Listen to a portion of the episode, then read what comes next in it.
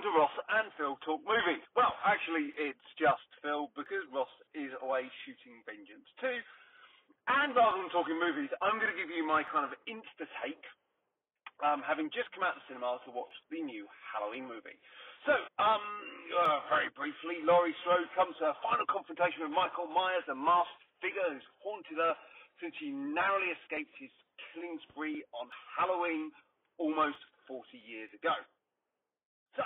What we have here is a Blumhouse production um, of a kind of old school slasher movie. Uh, obviously, Jamie Lee Curtis returns, and she's joined by uh, Judy Greer, Judy Greer, sorry, Andi Matichak, um, and uh, a few other familiar faces like Will Patton. So, what did I think of this new take of Halloween? Firstly, let's contextualize this a bit. I'm a massive fan of the original Halloween. In fact, I'm pretty much a massive fan of all the Halloween films. Um, I especially like the reboot uh, that Rob Zombie did, although I was definitely not a fan of the sequel, which I thought was utter shite. However, um, so uh, you know, I, I, yeah, I like the um, the kind of uh, the, the kind of the, the, the four uh, and five sequels. Um, I also like Season of the Witch, which, yeah, by all accounts, is a pretty enjoyable film. Different take on it. So what we have here is kind of not so much a reboot as a sequel to the original Halloween. And the premise here is that the other Halloweens didn't take place. But you probably already know this because this is what every other reviewer has said.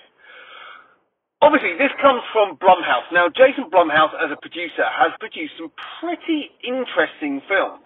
Um, obviously, kind of, you know, mostly known for things like um, uh, the um, Purge movies. But actually, he's, he's produced some really interesting films. So he was behind, uh, a producer of Whiplash, um, and also a producer back on Paranormal Activity, which I rate as one of the better uh, found footage movies. He was also a producer on um, last year's slightly overrated Get Out. So he has this track record of kind of bringing back or, or, or, doing these slightly offbeat films. Early on this year, he did Upgrade, which is another film I quite enjoyed. So what we have here is basically, uh, for a lot of it, quite an old school horror movie, quite an old school kind of 80s style slasher movie.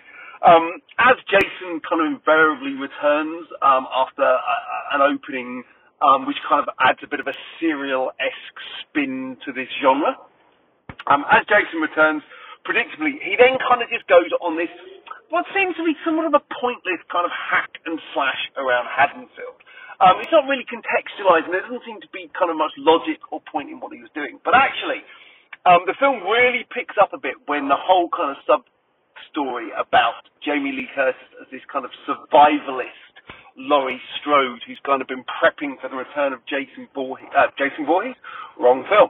Prepping for the return of Michael Myers for all these years. Well, actually, that's where the film comes alive. Now, kind of mild spoilers here, nothing that's kind of going to give the game away. But when Michael Myers finally tracks her and the family down into this kind of, this kind of, uh, I guess, little Home Alone type situation, that's where the film really starts to come to life, and actually gives it something a little bit different. Because actually, we've not seen that before, and actually, it takes that kind of that that slasher kind of um, film into a slightly different level, and kind of introduces a little bit of a kind of a people under the stairsy Home Alone type gig to it. Um, and actually, do you know what? That's when the film becomes interesting. So for me, it's a film kind of three parts. The beginning third is actually quite interesting. The kind of the setup, seeing Michael Myers in prison, because obviously that's where he's been for all these years. Uh, Halloween 2, 4, 5, 6, 7, 12, 24 didn't actually take place. So he's been in, in prison. So that kind of beginning bit and then the escape, and actually kind of when you find out about the escape and how that happened, actually that is also quite an interesting subplot, which isn't really developed as much as it could have been. But then kind of the middle bit, it meanders a little bit, and, and kind of whilst the characters are strong, um, and they really are, the characters are quite well drawn in this film. Um, and whilst they're quite strong, it's not potentially kind of what I think this film should have been. It was a little bit kind of Halloween 4 in places, which which kind of this was what this film was trying to trying to kind of push aside. But actually, in the final third, it really comes together. Other notable name on this is um, Danny McBride, Um, it's quite an interesting person to be kind of involved in a um, horror movie. Obviously, Danny McBride, best known for, for Pineapple Express, um, also in the rather excellent Vice Principals um, and the uh, not so good This Is the End. But um, you know, he's the kind of one of the writers and producers behind this, uh, and he brings kind of an interesting tone. There's yeah, there's some humorous moments in the film as well. Uh, one specific babysitting scene is quite good. Um, in terms of gore, the film has plenty of gore, uh, and in fact, um, you know, it's quite nice to see that kind of gory um, element of the slasher film come back. And for the most part, this is a very 80s film. It's not quite as uh, subversive or um, kind of innovative as Wes Craven's New Nightmare was, um, by no stretch. But actually, there are some really interesting moments in this. So, if you like gore, you're going to probably like this film. If you like Halloween films, you're probably going to like this film. And if you like slasher movies, you're probably going to like this film. Uh, if I had to give it a rating out of 10, and I kind of do, I'd probably put it in the, the kind of the high 7 out of 10 marks. Uh, there was a couple of good jump scares. There were a couple of bits that kind of did make me go, wow, uh, that was quite uh, scary. Um, but obviously there was a that a little bit in the middle that wasn't quite uh, where I would have liked it to be. So this has been a really quick insta take on the 2018 Halloween movie. Um, would I would I advise other people to see it? Absolutely. It's an interesting film. It's got some really nice ideas. I wouldn't say that it's essential for a cinema watch, but actually, as it is almost Halloween, um, why not go to your local multiplex and watch uh, Michael Myers stalk some people down. Um, if you like this, uh, other good films to try, I really rate Rob Zombie's Halloween uh, reboot, uh, which is super gory and super OTT.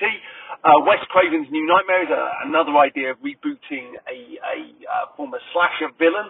Um, and then kind of, if you want to go old school, you can't beat John Carpenter's original Halloween. Oh, uh, side note on this, the music is phenomenal. Uh, John Carpenter returns to do his kind of uh, kind of modern take on his classic theme, and it really, really does work.